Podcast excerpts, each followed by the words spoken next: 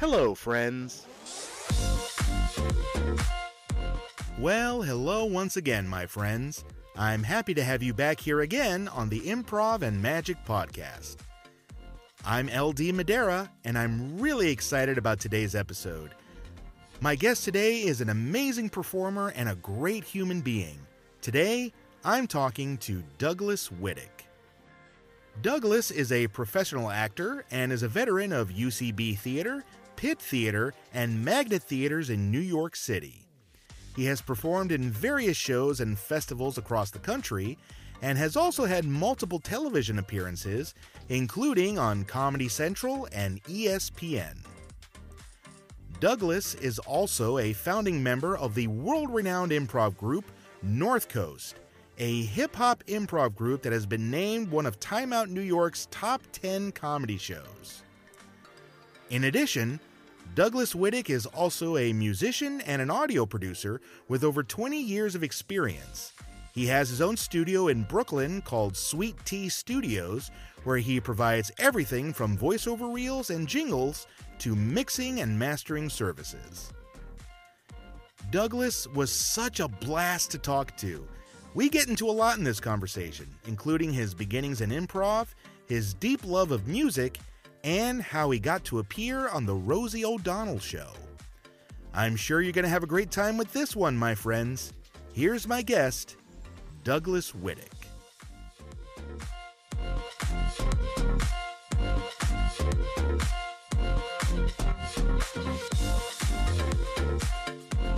My friends, with me now is the absolutely amazing, I'm so excited to talk to this guy, Mr. Douglas Widick. Hey Douglas, how you doing today? I'm doing well. How are you? I am doing great. I think you're the first person I've talked to who's in New York right now. Oh, right? cool. Yeah, and you'll hear some of the New York sounds. Uh, but oh, that's that's great to hear. Happy to be the first. I visited New York many, many years ago. I'm going to say like maybe 20 years ago or something like that. And of course, I did all the touristy things, went to Manhattan and, and all that stuff. For you, what has the New York life been? New York New York life has been fascinating. I've been here for almost 15 years and it's truly one of those places that tests you in a new way the longer you stay here. So whether it's the just endurance of not having a, a car, right, and having to walk everywhere and run errands on your um, on your own, or the endurance of the fact that everyone's always kind of looking for the next best thing. New York tests you all the time. And so I feel like I, I would say the, the biggest hallmark of it is trying to find ways to stay fresh, not burn out, and take care of yourself so that you can be present for all New York has to offer and it's very difficult because of how expensive it is. You tend to run yourself ragged trying to make money so that you can stay here. So right yeah. right. Yeah. yeah i've talked to a lot of people who tried to live the new york life and after a while they just couldn't do it. They're like i'm moving back to florida. Do you see that a lot? Do you see people who just can't seem to to hack it in nyc yeah for sure. It's one of those things that it it's definitely tempting, right? I'm from Boca Raton originally. I don't know if you know that. I actually did not know that. Yeah. And so, you know, I go down all the time to recharge, and I don't blame anyone for going to either sunnier shores or nature. Um, I travel out of New York as much as humanly possible because the city is in an unnatural environment. The concrete, the people, there's too many people. We're all stacked on top of each other. It's not the way humans are naturally meant to live, but there's pluses to it, right? The insane networking, the business, the partying, the incredible culture. There's all these upsides to that. But whenever I hear that someone left, I'm like, okay, I mean, you know, it didn't work for them. Maybe they'll come back or whatever. But um, I consider myself somewhat of a lifer for a couple of reasons. But, you know, the main is that I have built my network and my businesses here but I could also see myself um, working in maybe the West Coast or even back in Florida. There's a great, super healthy comedy and music scene down there as well. I live in Coconut Creek, which is actually a couple of miles uh, away from Boca Raton, so I'm familiar with the area. Oh, cool. That's awesome. Yes. Yeah. Yama- Yamato exit. Let's go. Yeah, so next time you're back in town, let's hang out sometime. Let's do it. I love that. Let's start at the beginning with you, Douglas. Where did you grow up and what was growing up like for you? Sure. So after the first four years of my life in Nashville, which, you know, is just where you were born, and my parents moved to Boca Raton, first in West Boca for the first like two or three years, and then for like since I was seven onwards in East Boca. Uh, Boca Raton's a weird place to grow up because it's where a lot of people go to retire. Yes, it and is. and so you know it's year-round sunshine uh, a population that's 65 plus snowbird population which is migratory people who you know for anyone that doesn't know the term snowbird it's people who come down just for the winter. Uh, and so suddenly in january the carrabba's restaurant has a line down the block and you're like what happened? Did carrabba's get better? It's like oh no. No it's uh, people who are down here for just the season and they they have their hit houston's they hit carrabba's they hit longhorn they have their whole regiment. It's a whole thing down there and so i feel that boca informed me because it was a little bit of a, a carpe diem thing because you're around a lot of people who are at the end of their life. And so they're constantly giving you advice on life and you're seeing that they did all these things already. So it kind of teaches you to seize the day in a way because there's all these both successful and older people around you. So you're like oh cool. So i i see that if i really grasp the moment i really take advantage of the current moment that maybe I can come back to Boca but changed. Do you have any brothers or sisters out of curiosity? Yeah, I have an older brother. He's three and a half years older than me. Sweet. So just one brother. Yep, yep, just one sibling, and he's also creative, and but he didn't go down a performing or creative path. He ended up working with Marine Life, and he also now is um, works in behavioral therapy for autistic children. So he helps Oh, wow. with like yeah, yeah, ABA therapy. Oh, wow. That's incredible. That's incredible. Yeah. So, what were you like uh, as a kid growing up in this town filled with old people?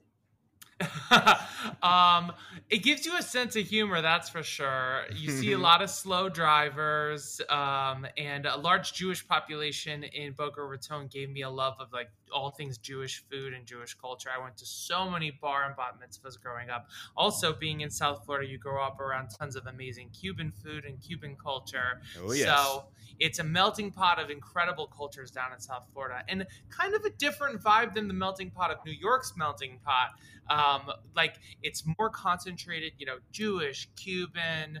Uh, those are the you know two of the predominant ones in South Florida. So yeah, I would say that um, I'm, I think I might have lost the exact response to your question, but um, can you re- do you mind repeating it so I can get just right Sure. back in the pocket? Uh, yeah, just what were you like as a kid? Oh, what was I like? Oh, well, the, the the better answer is that I was very into music. I started playing guitar when I was seven years old, and I had this really enthusiastic guitar teacher named Olaf, and he got me into playing guitar. And so, the, I would say the main thing about me from kind of seven years old onward was I was really into guitar.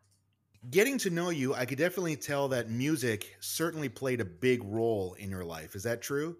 Yeah, yeah, and still does. What type of music made an impact on you when you were growing up? I got really into heavy metal. Um, my my teacher was this kind of like long haired shredder type. He could also play funk. He could also play jazz. He could hang with the best of them. Uh, but uh, in terms of like you know high class music or whatever you'd want to call it, uh, but I think of metal as like what Bach and Mozart and Beethoven would be making now.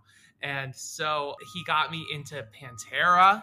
He got me into Metallica. I was like this 10 year old kid playing along with Cowboys from Hell. So um, that was that was kind of the influence that I had musically.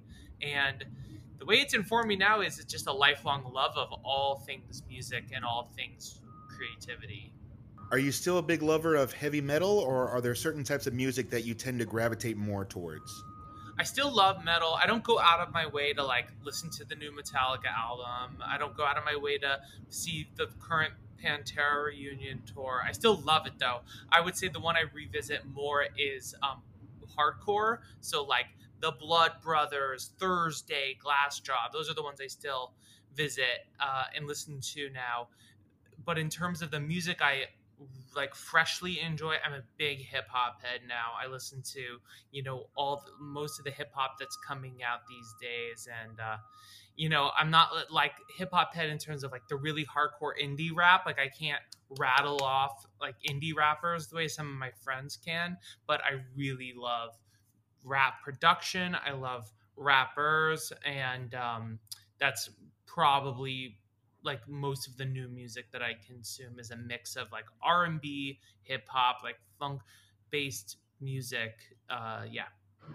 You know, it's funny. I see nowadays the big thing is all of these reunion tours that you see all the time. Like I know Metallica has one now, and it's one of those where you can go and see it in a movie theater or something like that.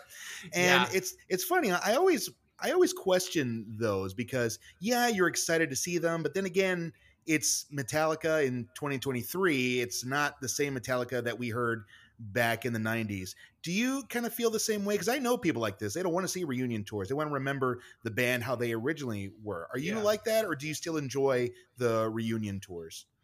It's a huge question. You know, it's like, okay, do we want to see some guys who used to rock out hard in their 20s and you know early 30s doing the same tunes or do we want to see the evolved metallica and you know it, do do bands have to have an arc do they have to change and do these reunion tours feel like almost like cosplay of what the band used to be and I think you can have it both ways. You know, I think that if Paul and Ringo went on stage right now and threw on gray suits, I'd lose my mind. I'd be like, oh my God. Oh, yeah. The, yeah, I would lose it. I'd lose it. I, if they just, the two of them on stage did a show, I people would go berserk. And you could tell Paul does not understand the gravity of that when it gets brought up in interviews. It's like, you two are both alive. You need to perform together. But um, it, you know, deep in those um, books,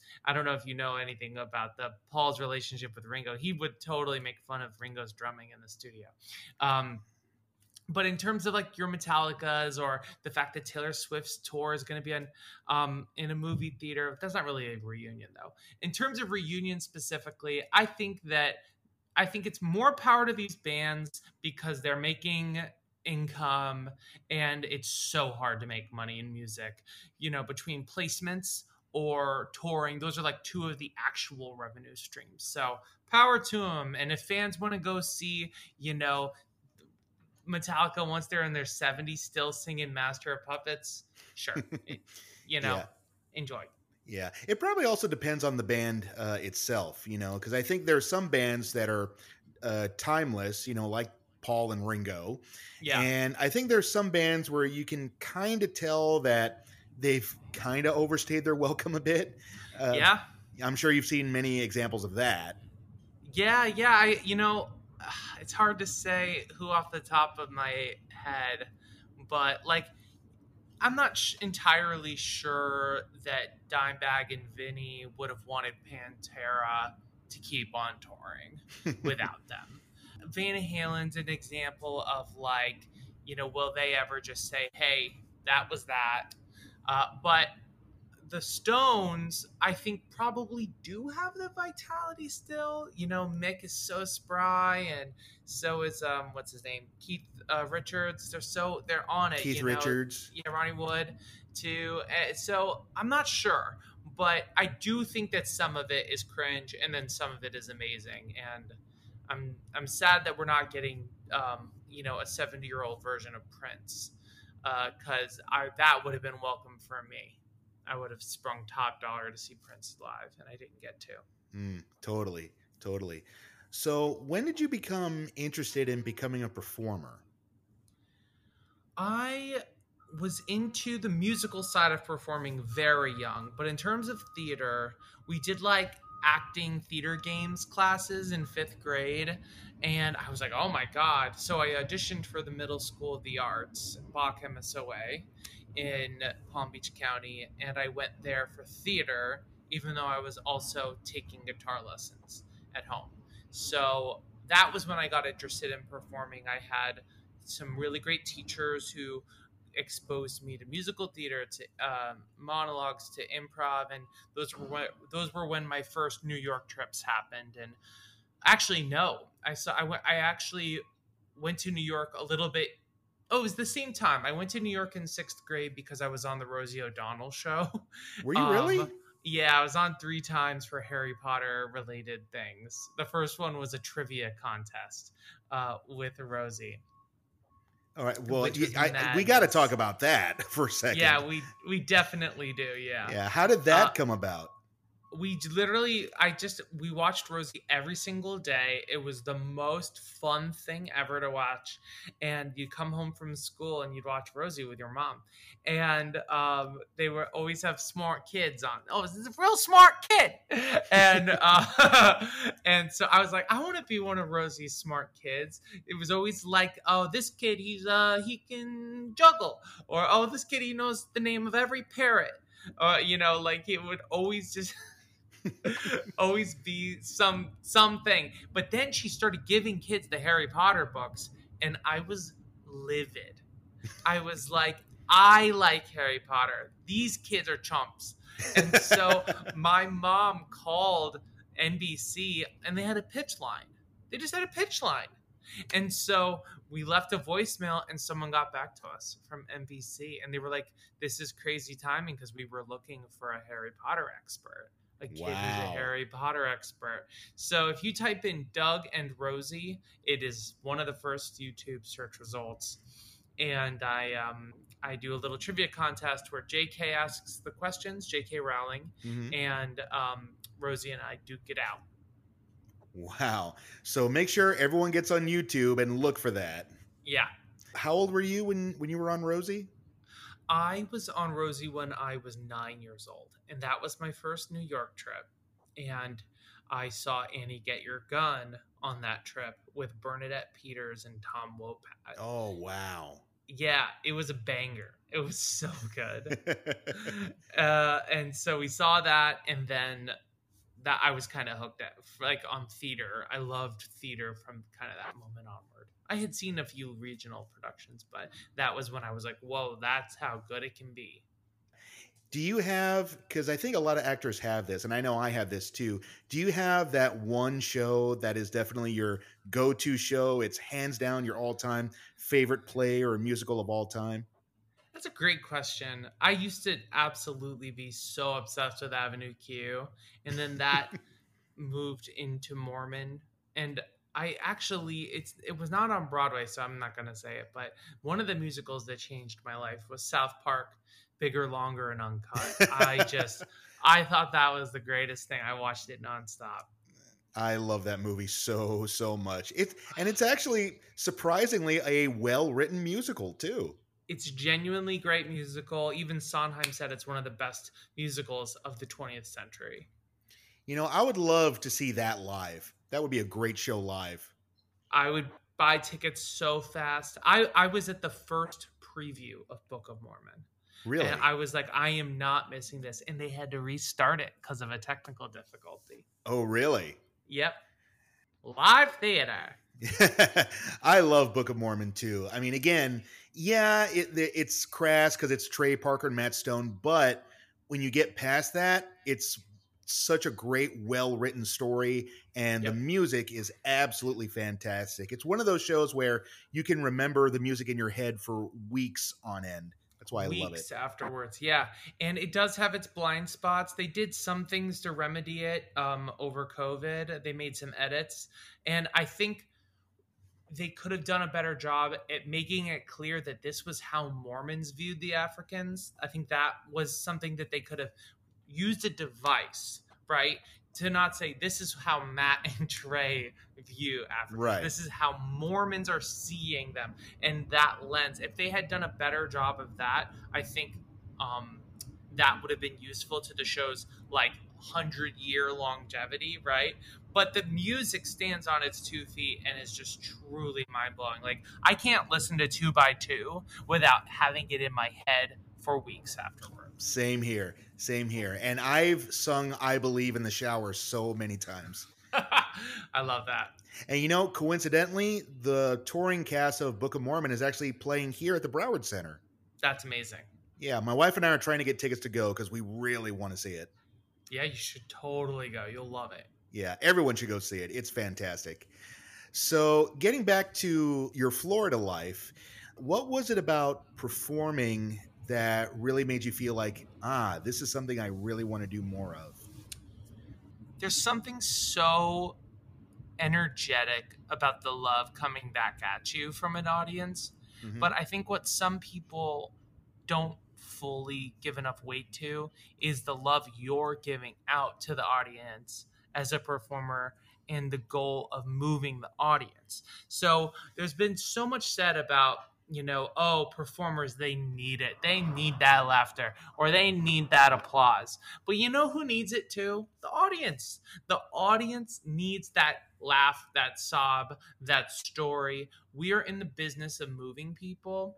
And I never was able to put it into that those words until recently. But as a younger person, middle school, high school, I loved strapping on my guitar or walking on stage and evoking a response. I loved that. I was never super into politics, like because just I don't know. I never got as into like the political side of art, but like making people laugh, making people cry with a good story or a great song always was something that I just loved. That I guess there is a sense of power there, but I think it's more of a like you're giving your energy because you have a lot you just you know it's springing out of you so you use that for good. Yeah. I mean how many times have you been to a show and then afterwards you hear people in the audience saying wow i really needed that. Many times and it never gets old. You know people will come to your show and just be like either how did you do that? or god i laughed so hard i really needed that. And that is what keeps me in the game because the durations and the in, in the interim can be very challenging. You know you go through like a week or two where you're like just dealing with admin or just in rehearsals and you're like oh my god why do i do this for this small amount of pay? And so um, then you get on stage and you realize oh no like life is life is good. You are and uh, you're you become very grateful for the fact that you're able to move people like that. Absolutely. Couldn't agree with you more. When you were a kid and getting yourself so involved in theater and all this stuff in school, what would you say was the trajectory that you had planned for your life at that point? I looked up to my dad immensely and still do. Uh, he's a physician, and I thought, oh, that could be cool. But I never felt the burning desire to go into that. Now that I understand the way the world works, I've actually probably would have been potentially wise um, because the world basically, you know, unless you're solving someone's problem, people don't want to pay you for anything. I would say my plan was for a while was probably to try to get into Berklee and then once I fell deeper in love with acting and specifically improv, I decided, oh, no, no, I have to go to UCB and NYU because I saw, oh, NYU is where people are going to meet other actors and comedians. There's like a networking melting pot there. And I saw that UCB was generating some of the best sketch performers around. It was also a, a new style of sketch that was as smart as it was silly and i was very attracted to that. I, I would watch ucb performers on conan and i was just like what is this pipeline? Where are they getting these people? And i saw some of them at ASSSSCAT when i was 16 years old and so that heavily affected me uh, seeing ASSSSCAT so if you had asked me when I was 14, I probably would have said that I might have go to Berklee for music, and then I did Circle in the Square theater program in New York for a summer and seeing all those incredible shows and feeling really, feeling like I really spread my wings as an actor combined with seeing improv for the first time made me say whole long form improv sorry long form improv. I had seen whose line uh, that really made me go hold on one second. I've always loved snl i've always loved comedy. I thought stand up was the only way in. Now i realize there's this whole world of io ucb second city and um, i said i have to do that. How did you specifically discover improv out of curiosity? I was watching um, Spelling Bee, the musical, over and over again. Well, even before that, I had seen Whose Line, and I had a teacher uh, at Bak MSOA who was the improv guy, and he had us running tons of short form all the time, and he was, you know, so funny in a way that would now only I can appreciate now the driest most truth based straight man work, or now they call it voice of reason work, um, where you are just calling out the ridiculousness in the most sophisticated way possible. That's what he was doing. And we were all the, the ding dongs running around being the silly ones, the clowns. And now that I look back, I'm like, oh, well, he enabled us to be as silly as we wanted because he was releasing the tension from that chaos. And so he would teach us all sorts of short form games and we fell in love with short form and whose line and all that but I didn't know how to bridge the gap from that to something like Saturday Night Live. I didn't understand. Okay, how does someone go from doing Whose Line to something like Mad TV or Saturday Night Live? I, you know, and so to understand, oh no, there's a way to train for a longer version of this. Um, didn't happen until I was like 14 or 15. So up until that point, I had only understood improv in a very limited way.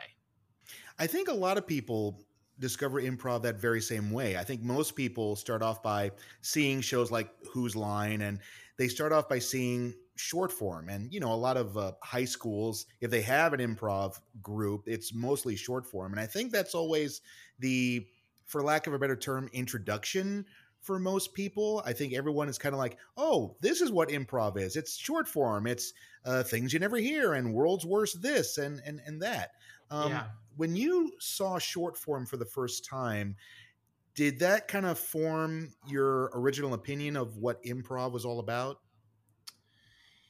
Yes, but not in a negative way. If anything, it was like the first rush. It was like the equivalent of taking a surf lesson, but you're still on the white water right? Mm. And so there's no shoulder yet. There's no uh, face of the wave. You're just kind of like, oh, this is pretty sweet, but there's it's a little disorganized. It's maybe it's a little chaotic. You get in, you get out.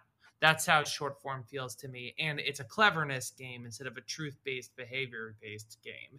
So, you know, whoever has the most clever joke wins in short form. And performance matters, but cleverness is more important at least in my initial kind of you know i could be challenged on that um, but i feel like i think that seeing that there was other modalities made me say oh this isn't just a party trick. This is a discipline.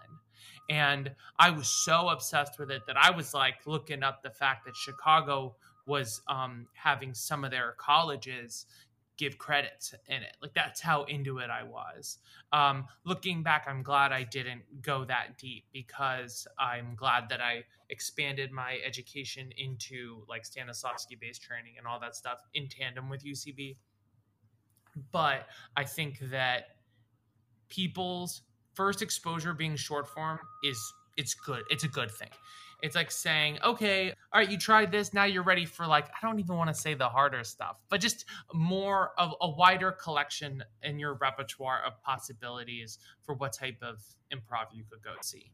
Yeah. And I definitely didn't mean that question in a negative way because I agree. You know, I think watching shows like Whose Line, I mean, for me, if I never discovered Whose Line, I wouldn't have gotten into this crazy world, you know? Right, right. Yeah, it, it, was actually from watching Whose Line that I discovered. Oh, you could do a whole improvised show. Really? I, I didn't yes. think that was possible. right, longer than 30 minutes? What? You know. but I do want to touch upon one thing that you just mentioned. I want to ask you about the first time you saw long form improv. Where was that? And what was it like to see long form for the very first time? Yeah, so the first time I saw long form improv was at ASSSSCAT at UCB when I was like 15 or 16 years old.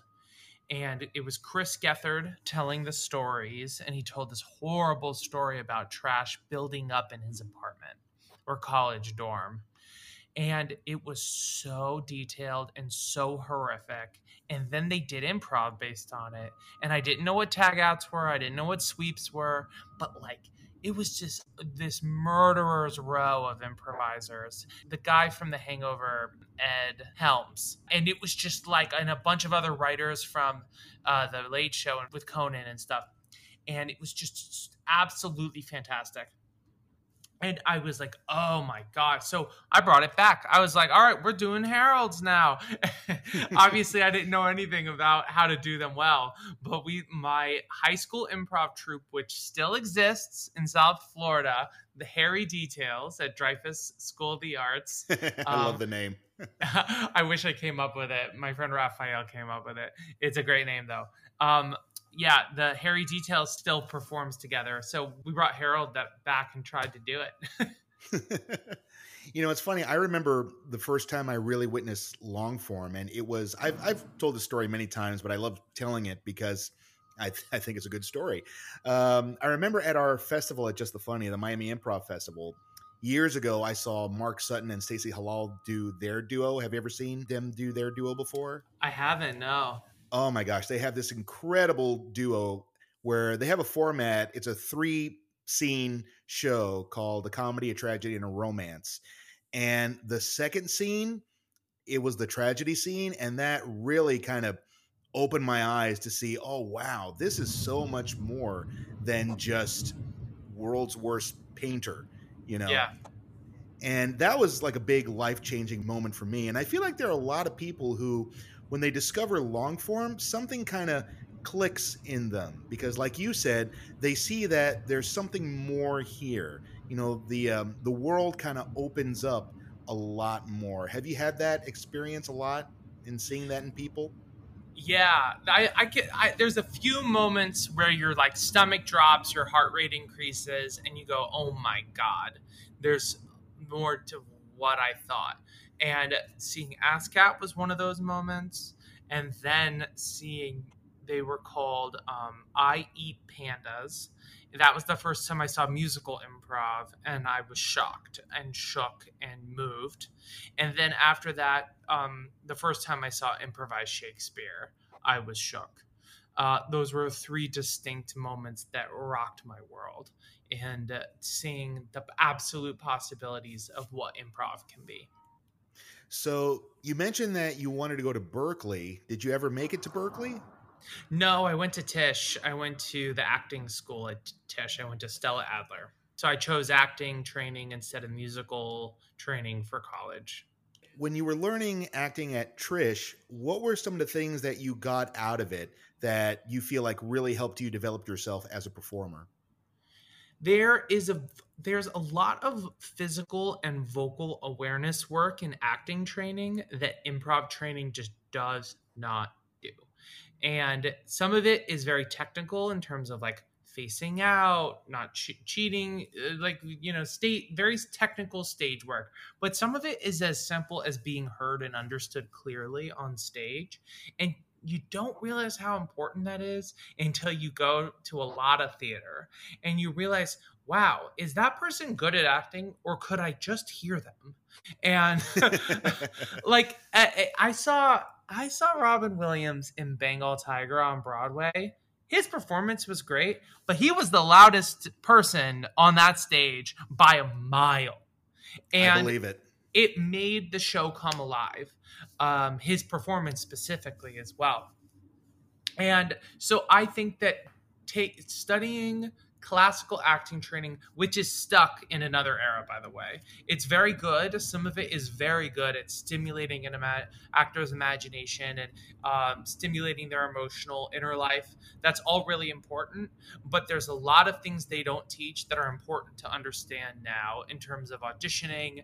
Uh, now actors are required to, not all, but it sure does help if you understand the internet and you understand branding and it's a new world and i don't think that the group theater in the 50s could have ever anticipated that actors would have to be so so aware of their status as single person businesses uh, you know i know people who get new headshots every year used to be that you get them every five years every 10 years now yeah. people i know get them every year uh, so I'm, and I don't think that that's necessarily good or bad. I just think that it's a sign of the times.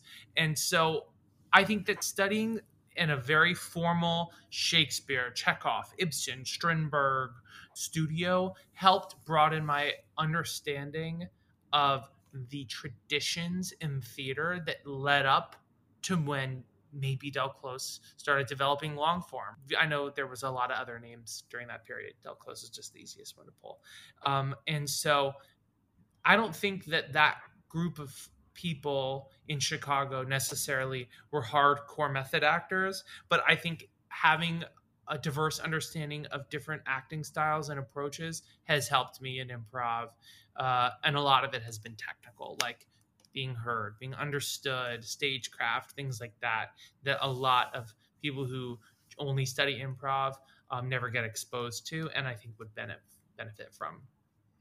Let me ask you this: Do you consider yourself an improviser or an actor who improvises? I consider myself an improviser who has studied acting training. Okay.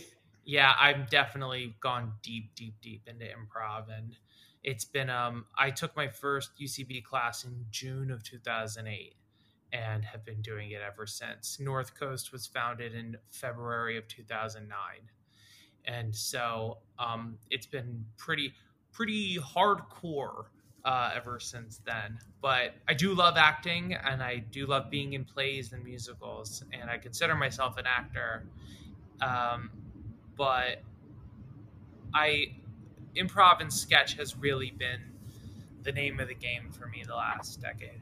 So when you were taking classes at UCB, what were some of the things? And I know UCB has their mythology, and a lot of different schools have their own mythology, obviously. But when you were taking classes at UCB, what were some of the things that you were learning about improv that you didn't know before? I think that their codification of behavior patterns is very useful to people trying to wrap their head around how to play with other improvisers. Uh, and by labeling it game, it helps young comedians have a working vocabulary for mm-hmm. working together.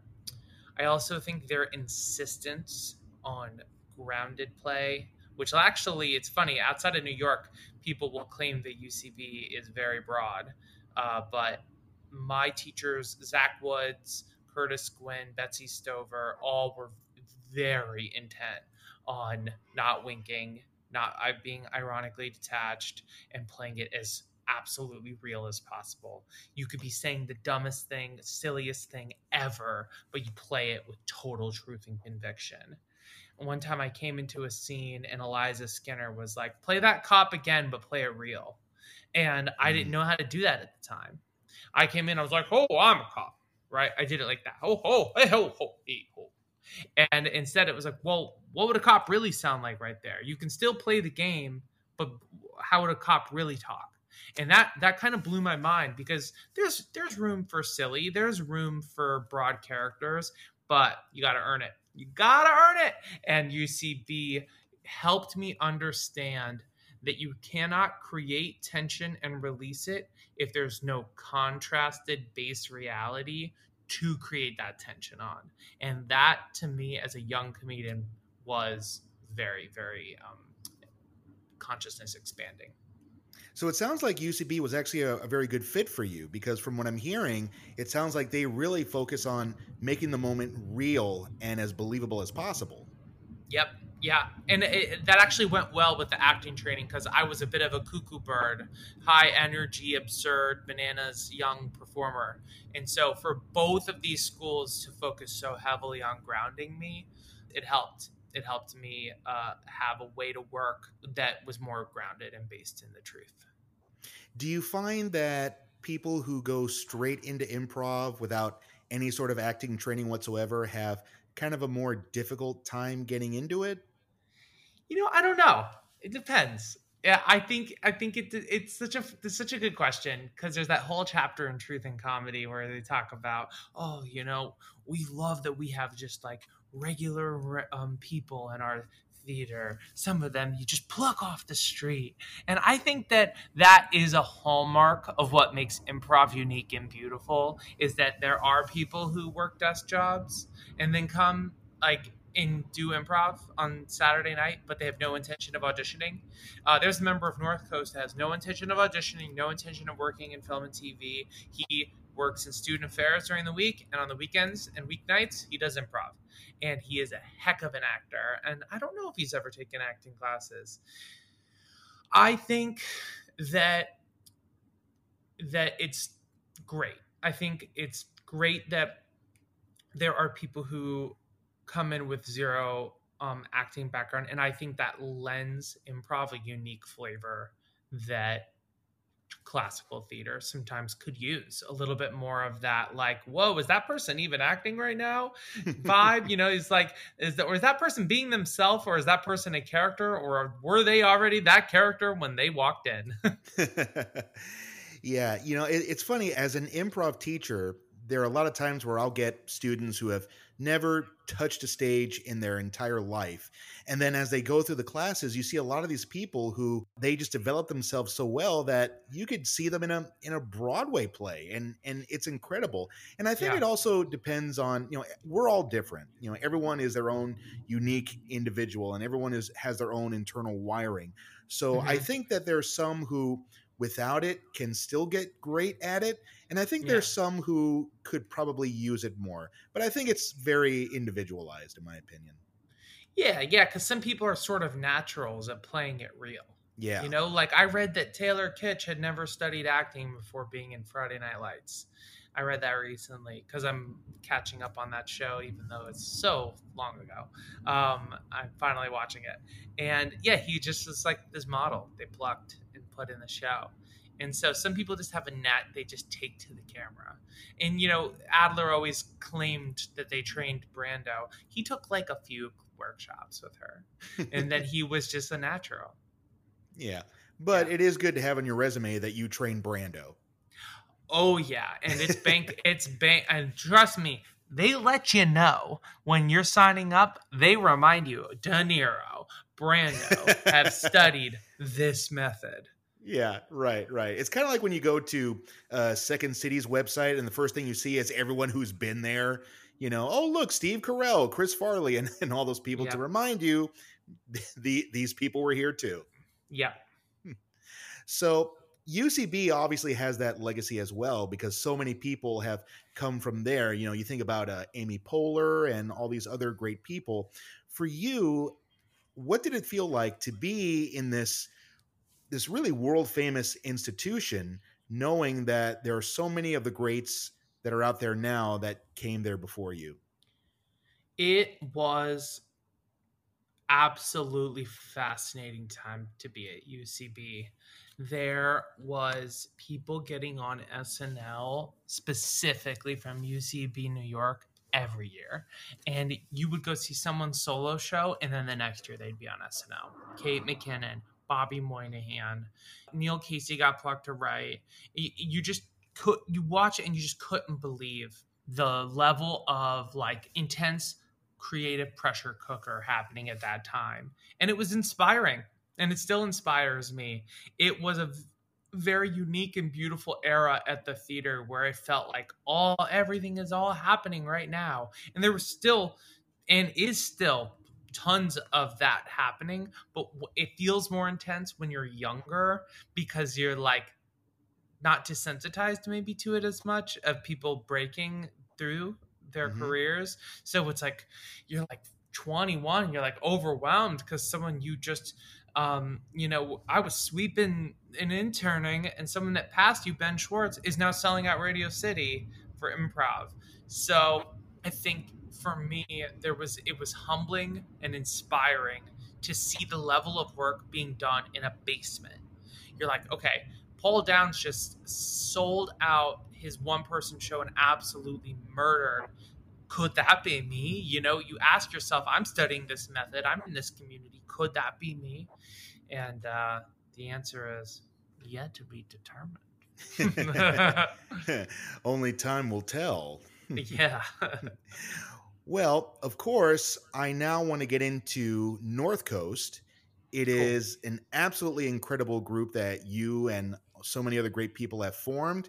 It's been all over the world. People love it. People can't get enough of it, and rightly so. It is an amazing hip hop improv show. I'd like to hear how did North Coast get started? Yeah, so um, I met our co-founder, sorry, the the founder, and then uh, his the founder of North Coast is this guy named James Robalata that I met in uh, early 2009, like January actually, in a musical improv class at UCB.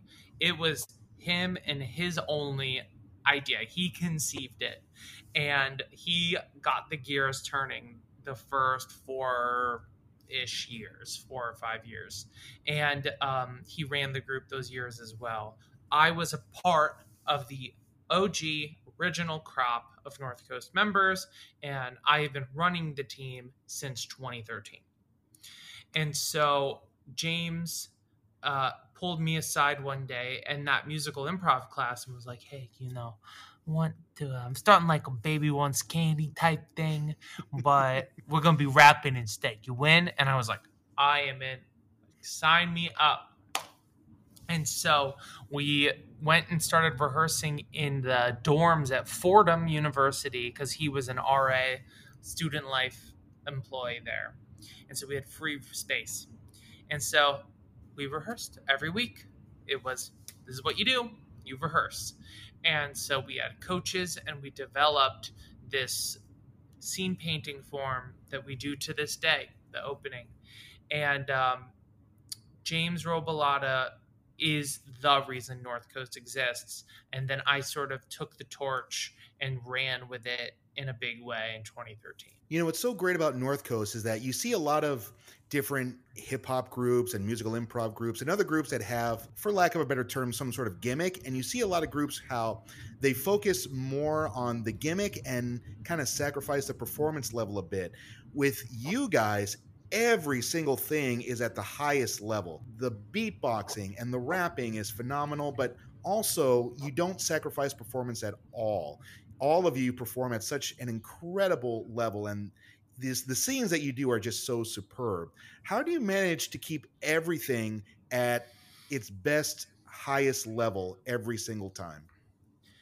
Thank you very much for those kind words. Um, so yeah, North Coast has always been committed to rehearsing. We it's just in our DNA. So that's a big part of it. Um, we don't add members that the entire team doesn't unanimously agree on. Improvising with people and being creative and playing with them on stage is very intimate. And you have to know that those people have your back and you have to know that you, can trust them with your idea and they can trust you with theirs. And so we make sure that the vibes are good. We do a six month temporary ad to make sure the vibes are good. And then if they are responsive to emails show up on time to rehearsal all these things that helps with the creative because we're all showing mutual respect towards the team and towards the process uh, but it's improv, it's improvisers. Shit happens. Yeah. And we got a policy for everything now. yeah, absolutely. But I would say the shortest answer is that we rehearse and that we keep the bar really high and we communicate a lot. Uh, we communicate a lot. And so we always have coaches keeping us in check. We make sure that the bar is kept high and we keep rehearsing In the initial development of North Coast, what were some of the challenges that you and everyone else were finding with blending the improv scenes and the hip hop together? Uh, the biggest challenge was not winking at hip hop. So you do a scene, it organically leads to a rap. Um, there are some shows that made it their gimmick to be like, Ebra, Ebra, Ebra, now it's time for a rap battle in the middle of the scene. Yeah. We don't do that. We don't wink at the fact that a rap is starting. We are in the scene, we're talking, we're talking, we're talking, and then a hook gets dropped or the beat gets dropped, and you go. You just start rapping on your point of view. And uh, that helps it feel more like musical theater and less like a kind of a short form style improv show. Uh, so, more like a musical um, improv long form paradigm the way Baby Wants Candy developed it so it's a lot more organic, which sounds phenomenal. I love that. I love that so much. Yeah, it is. And you know what's also interesting is that whoever you see beatboxing, they're not just beatboxing, they're performing right along with you. They're not like standing in the scene with you, but you could tell that the beatboxers are also performing as well, which I also love so much. Yeah, yeah, we try to find beatboxers that have a sense of theatricality, maybe even studied some improv. One of our longtime beatboxers, Kayla, is as good at improv as, as, she is at beatboxing. And so we have some others that have, you know, joined in on the dancing with us, dropped hooks, done beat rhyming. I don't know if you know what beat rhyming is, but it's where they talk, you know, you make it clearer with LD Madeira. I think I said your last name wrong, but um, no, you said so, it right. You said it right. Oh, okay, good. Um, but even um, if you didn't, I, that just blew my mind. I wouldn't have noticed either way. And what I just did was like a D minus compared to what Kayla and Mark Martin Mandible is what his beatbox name is. Um, I think actually doesn't go by Mandible anymore. But a lot of the beatboxers we work with can talk and they can beatbox at the same time, and it's cool to see them beat rhyme. It's just like what, what, you know? Yeah. you know, I'm gonna play that back a couple of times because that just sounds so cool. oh man, type in beat rhyming on YouTube and just enjoy. Oh man, that's that's an afternoon for me right there. there it is. You've had the opportunity to tour North Coast in so many different cities across the country and different parts of the world. What yeah. are some of the reactions that you've gotten as you've taken the show out on the road? We've gotten a myriad of reactions. You know, we've played to crowds that English was their second language and just the energy of it just spoke to them. You know, we've performed in Iceland, we've performed in Amsterdam, and had people go, I I didn't understand some of that, but boy was it fun. And like that's that's meaningful. But then we've performed in places like New Orleans where they don't did you know they don't get suggestions in the long form scene in New Orleans? Did you know that? I did not know that yeah so their whole thing is they just organically find it together. Wow. and so we did our show there and you know they were like yeah that was cool you know a little more regimented than ours but we loved it. You know i guess in the big easy that is how it would be. But touring north coast has been one of the joys of my life getting to see the country getting to see canada and getting to see europe with your best friends and performing to people who it's maybe their first time ever seeing musical improv, maybe it's their first time seeing hip hop improv. It's just special. So it never gets old. It's special. And I'm grateful for the times I've gotten to do it. Well, thanks to you guys, hip hop improv really has become a lot more in the forefront now. And you see a lot of a lot more hip hop improv groups that are forming and in different venues. How do you see hip hop improv now? Do you feel like it's definitely something that's emerging and becoming more of a special thing? I think that post COVID world, it's still popular. I think it was more popular before COVID. I think freestyling and integrating it into comedy is probably in some ways plateaued. Um, but there was so many teams that popped up between 2016 and 2019. There's teams in hip hop improv teams in London. There's hip hop improv teams in LA, uh, all over the country now, Miami. Um, and so we love coming down to just the funny, by the way. I feel like in some ways it's plateaued and in other ways it's still finding new people i think maybe because i've been around for a minute i feel like oh yeah it's everyone who's seen it has wanted to try it has tried it and then i'll have a new student who's just uh, so overjoyed with it and it'll reinvigorate me well obviously COVID changed the landscape of so much, obviously. And during that time, yeah. as we all know, we're all stuck at home. We can't go to theaters. We can't go to stages. How did you manage to get through that time of the pandemic? We're still pivoting. I mean, it has been a journey to find a new consistent run. You know, we've ran at the PIT Asylum, and now we're at Caveat. We've been working on our hybrid setup and continuing to adjust it. We're talking now from my, I got a creative space to support just how much digital projects North, North Coast was doing. We started getting hybrid gigs and didn't know how to do them. And people wanted technical things we couldn't do and clients were like can you do it on teams? Can you what's your stream key? Blah, blah, blah. it's like oh my god i didn't sign up for this.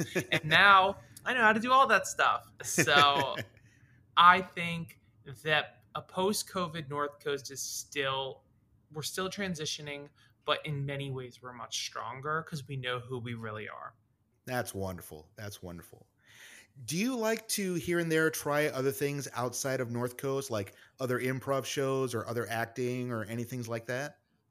Yeah, yeah, for sure. I I'm actively looking to spread my wings in terms of solo sketch, solo characters. I love performing solo characters. I also love performing musical songs comedic songs live. And I used to play in all sorts of non comedic bands, and I miss that. I really want to be in some sort of, this is going to sound crazy, but some sort of surf rock band. I would love that.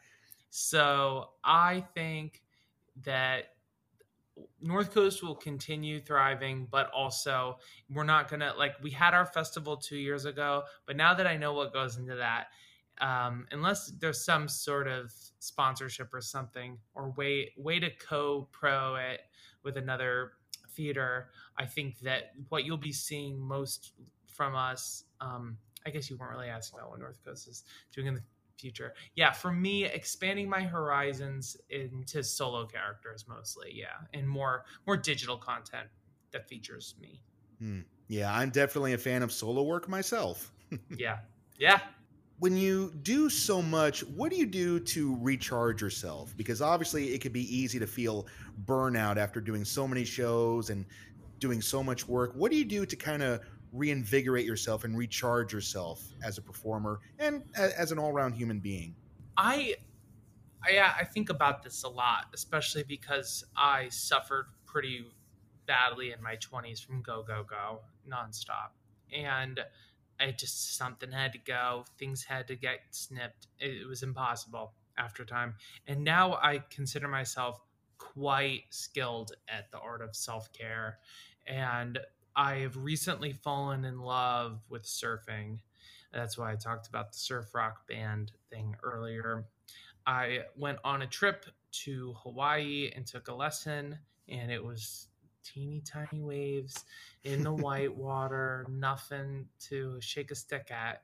But still, I was hooked. I was like, oh my God, the Florida kid in me had fully emerged. So I've been taking lessons in Far Rockaway, actually, Queens, and loving it. So that's one of my favorite ways to recharge. Mm. And spending time with my girlfriend, Lisa, and also our Scottish Terrier. But surfing first. So, I know, right? oh no. she would be so bad. She, I don't know if she'll make it this far in the podcast. We'll see. you know, it's funny. I lived uh, in Florida my whole life, and I've never gone surfing at all, and I still won't do it. Okay. Well, I, I still won't, and here's why: because my wife really loves Shark Week and every single year on Shark Week, there's that one documentary that says these sharks bit into these surfers this one time. And I'm like, nope, I'm out. Yeah. I'm out. I respect that. I respect that. Douglas, I have one final question for you, my friend. All right. What's the one piece of advice that has served you well that you want other people to hear? I think the one piece of advice that has served me well is you can't succeed at something without knowing what done looks like. There has to be a clear, this is completed in order to feel any sort of success around anything. Done has to have a clear definition. Because if you're always, always raising the bar on yourself, you are not going to enjoy your journey as a creative person. So you need to know what done looks like, and you need to know when to shutter your windows at Me the Artist LLC, go home and be a human. That's wonderful. Douglas, I had a great time, my friend. I hope you did too. I had a great time. Thank you for having me on. And thank you so much. And I wish you all the best and all the best to your buddies at North Coast. Thank you so much. You as well. And once again, apologies to your girlfriend for getting second billing for surfing. After surfing. Oh my God. No. Thank you so much, Douglas Widick, for being on the podcast today. And thanks for reminding us all to remember what done looks like. Be clear on what your vision is, and you don't have to keep raising the bar on yourself. Just enjoy your journey as a creative person. Douglas Widick is a great person to get to know, so I invite all of you listeners out there to get to know him by visiting his website, douglaswidick.com. And learn more about the world's best hip hop improv comedy show, North Coast, by visiting their website, northcoastnyc.com. Question Did you have a good time today? Did you enjoy this episode? Do you know other people who would really enjoy listening to this podcast? Then, by all means, let your friends know what a great time you're having here by sharing improv and magic with them. And be sure to rate and review, it greatly helps the podcast, it helps me, and I'm sure in some ways it probably helps you too, in ways I'll never understand. Thanks again for listening, everybody. I'm LD, and I'll catch you next time here on Improv and magic.